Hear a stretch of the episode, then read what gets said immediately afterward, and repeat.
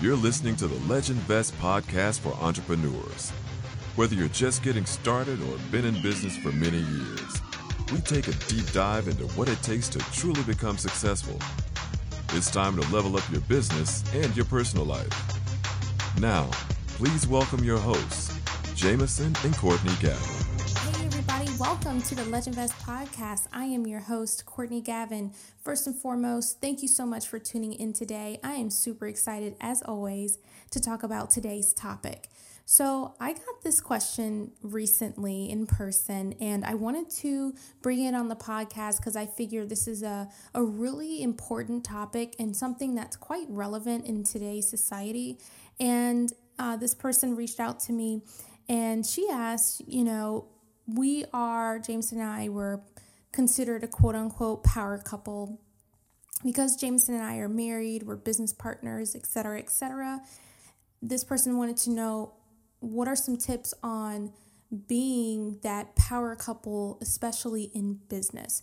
So I know I have a, a earlier podcast that's very similar to this one, and it's called uh, "How to Have a Happy Marriage While Building a Business."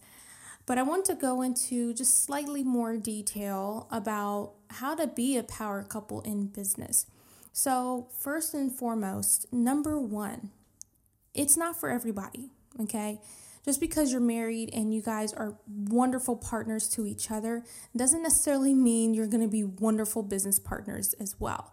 Now, I want you all to know that being business partners is different than being each other's spouses. There are different roles or different expectations when it comes to marriage as well as running a business. It's tough. I'm just not going to sugarcoat it. It can be really difficult to be married or in a relationship and run a business. Jameson and I, we had only dated for a year and a half before we started our first business together. And the great thing was we built that business from scratch together. so I've been in the picture from day one. Matter of fact, we dated first before we even had an idea of going into business. We were still both in college and we still hadn't earned our degrees yet. So that is something I absolutely love about our story is that it was something that we started together and so you can't say, "Oh, I came along, you know, after the business or whatever," and vice versa. Oh, no, honey. We built this thing together. so I love that about our story, but I want you all to know that just because that's our story doesn't necessarily mean that has to be yours too. You guys can be just as successful, if not way more, infinitely more successful than we were doing other things. So, number one, as I mentioned, it's not for everybody. It, it it's really, really difficult um, to manage that personal and professional life. You have to remember that you you not only are you married to this person or you're in a relationship with them, it can be a fine line, you know, trying to not hurt each other's feelings and you want to be honest, but you know, at the same time you got to go home to this person, so you you it can be really hard to have a family-owned business or a husband and wife team because it can be really really stressful. So I want you all to know that it's not as easy as it looks. It is a wonderful thing if it's something that you guys can do together, but I just want to let you know right off the bat, it's not for everybody, okay? So, number two, so let's say, hey, you know, heck with it, I want to do it anyway, and this is something my partner and I are really, really serious about, and we want to start our business. Okay, great. First of all, know your strengths, know your role. From the very beginning, what we did was before we even got incorporated and all that stuff, we identified who was going to do what, who plays what part. Because I will tell you, it can be frustrating to assign someone a role that they aren't good at. And so you need to understand what each other's strengths are and also know what their weaknesses are too.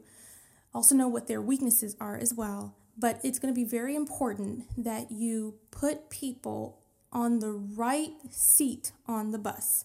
That is a reference to one of my favorite business books of all time, and you may as well grab yourself a copy of this. And it's called Good to Great by Jim Collins. It is a phenomenal book about building a great business and about leadership. Because if you're going to start a business, you have to have foresight, You have to have incredible vision and you have to know what your core values are. And just like in anything related to business, it's all about the people that you have on your team. So, a lot of times, not to segue too off topic, but sometimes what can make or break your business are the people in your business. You can have the right people on your team, but they're not in the right seat, if that makes sense. You need to move them around to a position that will actually bring out the best of them and therefore bring out the best of your company. Because you can have an asset on the wrong seat and they don't perform because that was not meant for them. However, if you put them in the environment that they're used to or an environment that brings out their full potential, now you got an A plus power team, right? So I want you to be aware of know what your each other know what your partner's skills, experience, and strengths are and use that to your advantage in your business. Don't try to have your partner do something that you know is way I don't want to say like way out of your league, but because I do believe in doing things that are uncomfortable. So, to give you an example, Jameson was the CEO. I was the, originally my title was CIO, Chief Information Officer, but it's not CIO in terms of technology, but CIO as in information. I know everything about the business. But what that really meant was I drive sales in the company. Later on, my title got changed to CSO, Chief Sales Officer. I drive sales. I'm the one bringing in the revenue and building the relationships. And so was Jameson, but that's my primary focus. He focused on managing the company and being the the leader and the visionary. So, with that said, I had experience dealing with customers and building relationships because I had um, jobs where I had a very customer facing um, job. I had jobs where I was in front of hundreds of people every day. So I didn't have a problem talking with strangers, which was great. And I had excellent customer service skills, communication skills. Now, it scared the crap out of me to go door knocking and, you know, putting myself out there, but it wasn't something totally out of my league. It was something I was willing to do. So, with that said, what I'm trying to say is I would not put somebody in a position where you know you're pretty much setting them up for failure or this is something just totally out of their wheelhouse.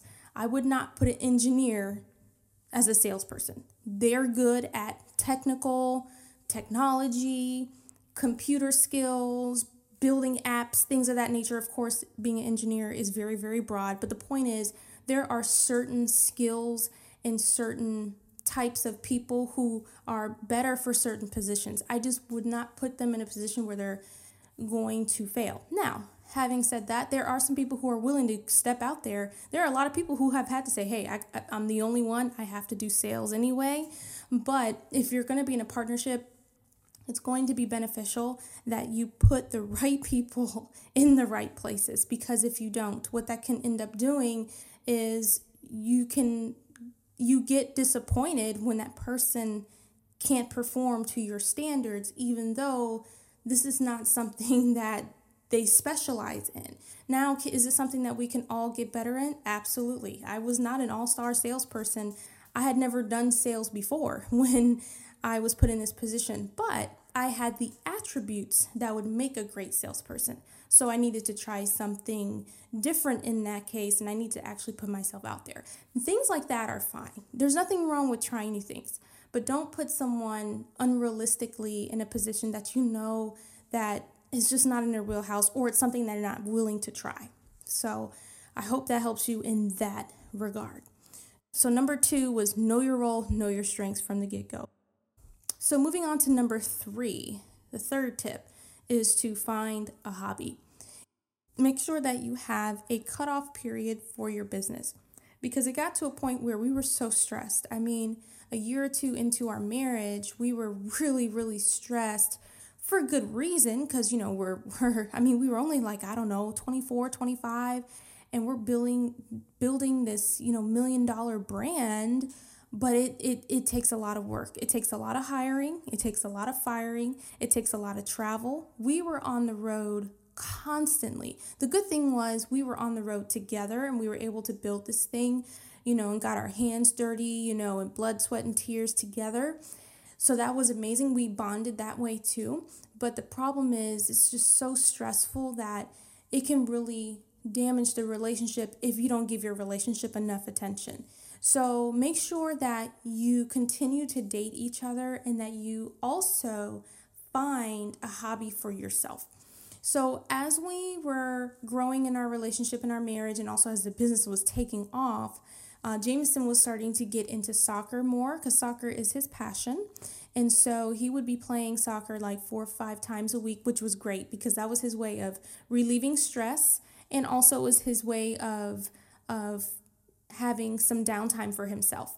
Now, I would be back at home, or sometimes I would be at the office in Orlando, and I'm like, man, Jameson's at soccer, and I'm over here working. It's like seven o'clock at night, and I loved working. I mean, I just didn't stop, but it got to a point where I'm like, man, okay, it's just me, and I'm by myself right now. You know, I need to start thinking about what are the things Courtney likes to do because I started to get into a state of just you're overworked, you're stressed, and you're like, oh man, woe is me.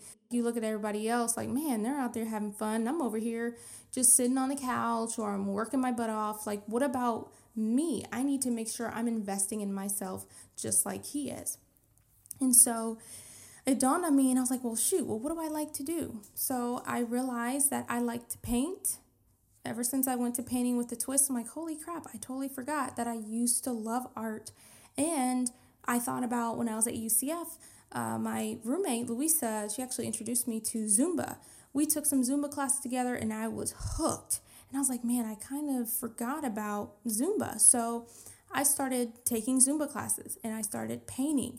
So the point is, you want to make sure that you schedule some alone time for yourself because you're going to be in this business all day, every day, seven days a week, 24 7 with each other. You don't want to drive each other crazy because if you spend all day, every day with each other, keep in mind, most couples have nine to five jobs. They don't see their spouses for 12, 14 hours a day easily. So when they come home, they're happy to see each other. They haven't seen each other all day. But the reverse is going on with you if you're a power couple in business y'all are with each other all day, every day. Now, in one sense, it's amazing. I love that. I love spending time with my husband. He likes spending time with me too. However, the con to that is that you don't have any individual time for yourself you know or time to think so we realized a couple years into our marriage that wow okay we actually need to invest more in ourselves individually and make sure that we p- spend time on ourselves so that we can come back home and come back to the office refreshed, happy, and feeling like our love tank is full, you know, and have more energy and more creativity. And just now we're excited to take on the new challenge because we gave to ourselves. A lot of times we forget to give back to ourselves.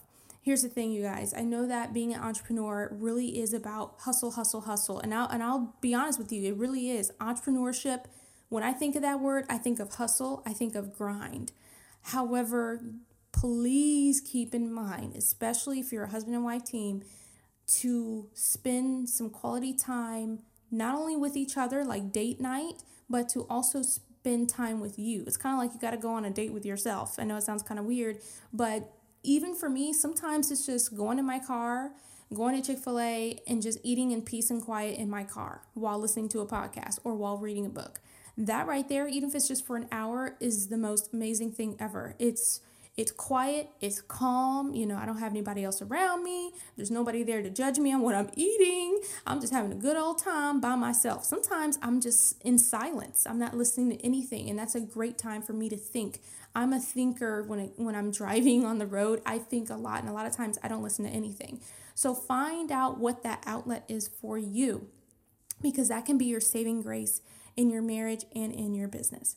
Last but not least, number four, keep business strictly business. So because y'all are married, it's easy to bring work home. After all, that's what y'all do all day, every day. You know, you, you go to the office together, you probably drive there together. You know, as soon as a call comes in at eight o'clock at night, as soon as you get off the phone, you're talking to your spouse about what just happened and who didn't show up and blah, blah, blah. It's very easy to do. I mean, after all, this is your livelihood. But keep in mind when you have your business hat on, you have your business hat on. No emotional decision making. I'll tell you, when we were um, we were just married this year too, but this we were hiring um, a new team out in Tallahassee, and we had gotten some work to do out there, and that was so cool because it was right after we got married, and so we're really really growing. It just the business was taking off, you guys. I mean, we could barely keep up, but with that said, we had to hire a new team, and we had this uh, lady who we really liked. She was a hustler, she was a hard worker. She proved to us at orientation that she wants this job, she needs this job, she would do anything to prove to us that she's worthy of it. So we gave her a shot, we liked her attitude, etc., etc. Well, a couple weeks, it didn't take very long, yeah, about a couple weeks into the job, we got some concerning information from the other coworkers but not only from the coworkers, but from the client that and they had caught on camera some of the things she was doing. So at that point you can't you can't deny. I mean if it's on camera, you can't say he say she say whatever whatever. And so to make a long story short, she ended up getting into a car accident on site where the client works and she got into an accident with another customer and I'm like, "Lord have mercy." However, she had shown red flags once she started working with us. She wasn't um, following the proper protocol. She was also bringing her kids to work, yes. And once we got word of that, we had, you know, we had to reprimand her and say, hey, you know, you can't do that. So we written her up and all that stuff. Um, you know, giving her warning, but, you know, this is serious. This is not something you can do. You cannot have your kids, they're not authorized to be here and they're not authorized to work. Well, I'm sure you guys can guess what happened next. Next thing you know, guess what? The kids were still showing up to work. And then once our client found out about it, which they were not happy about, and, and we weren't happy about either because we talked to her, we gave her a warning, et cetera, et cetera. We didn't want her, we didn't just want to fire her on the spot. We wanted to give her an opportunity to improve and people make mistakes. We'll give you one more shot. But at that point, it was like, dude, like, come on, man. Like, we gave you a shot. We're easy to work with. You know, you just do your job you get paid on time, everything's going to be okay. And so we were going to fire her because, and, and we have a very strict, you know, performance, and it's in the handbook, the employee handbook, and everything. If you do not perform, or if we give you a warning and you make the same mistake twice, that's grounds for termination, you guys, is what it is. We felt bad, you know, our emotions got to the best of us, and she was in a tough spot. Um, and so we ended up giving her another opportunity. Well, you guys, that was a mistake. We hadn't made an emotional decision because our emotions got the best of us and we're, you know, good people and we sympathize and things like that and we want to help. However, this person had shown us twice that they are not capable of following the rules. And they continue to break more rules but they were doing things that they were not supposed to be doing. And it was all caught on camera. But with that said, we learned that, you know what? The signs were there. And we should have listened to our gut and we should have made a logical decision, not an emotional one, to let her go once she made that same mistake twice. So as a couple, sometimes it's very easy to make emotional decisions because we want the best for people. We want to give people chance after chance. I am a strong believer in giving somebody a chance in that we all make mistakes. Of course, that doesn't mean, you know, you go out there and do something heinous and I'm just going to forgive you like that. Of course, it doesn't work like that. But if it was an honest, genuine mistake um, or something that wasn't talked about, okay, let's talk about it now and work on a solution but we're in agreement that this cannot continue further and that if it does this is what could happen next.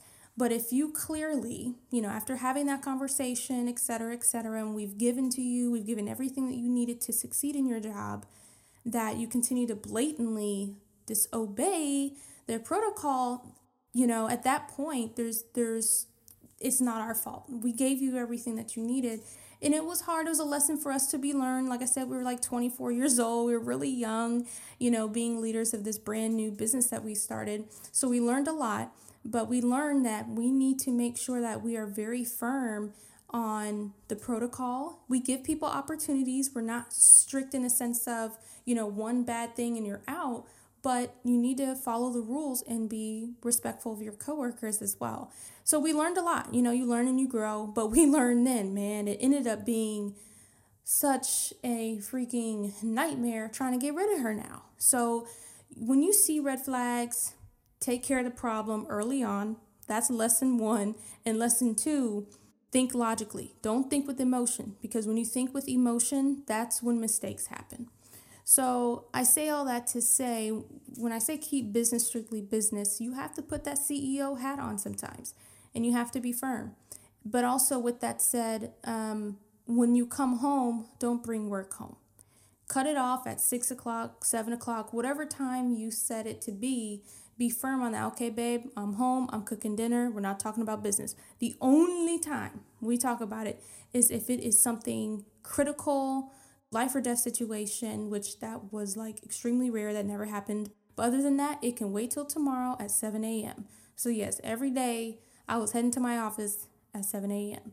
So, because I wanted to get ahead of the doggone emails and phone calls, like, let me get up first, let me eat, let me get on my way, then deal with the onslaught of managing your employees and managing customer service guys, it's not, it's not a joke. I mean, you're giving yourself a job. Matter of fact, you're giving yourself 10 different jobs because not only you are the leader, but you're the HR person, you're your own accountant, you know, you're the one opening and closing up the shop. It's a lot of work, especially when you're getting started.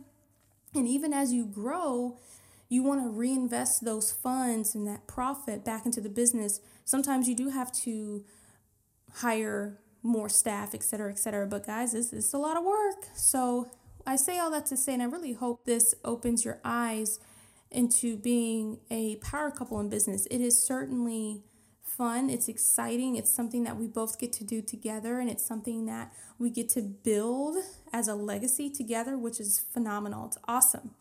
However, I want you all to know that building a business together is not the only way to leave a legacy. Both of you guys can be in business, but it can be in two different businesses.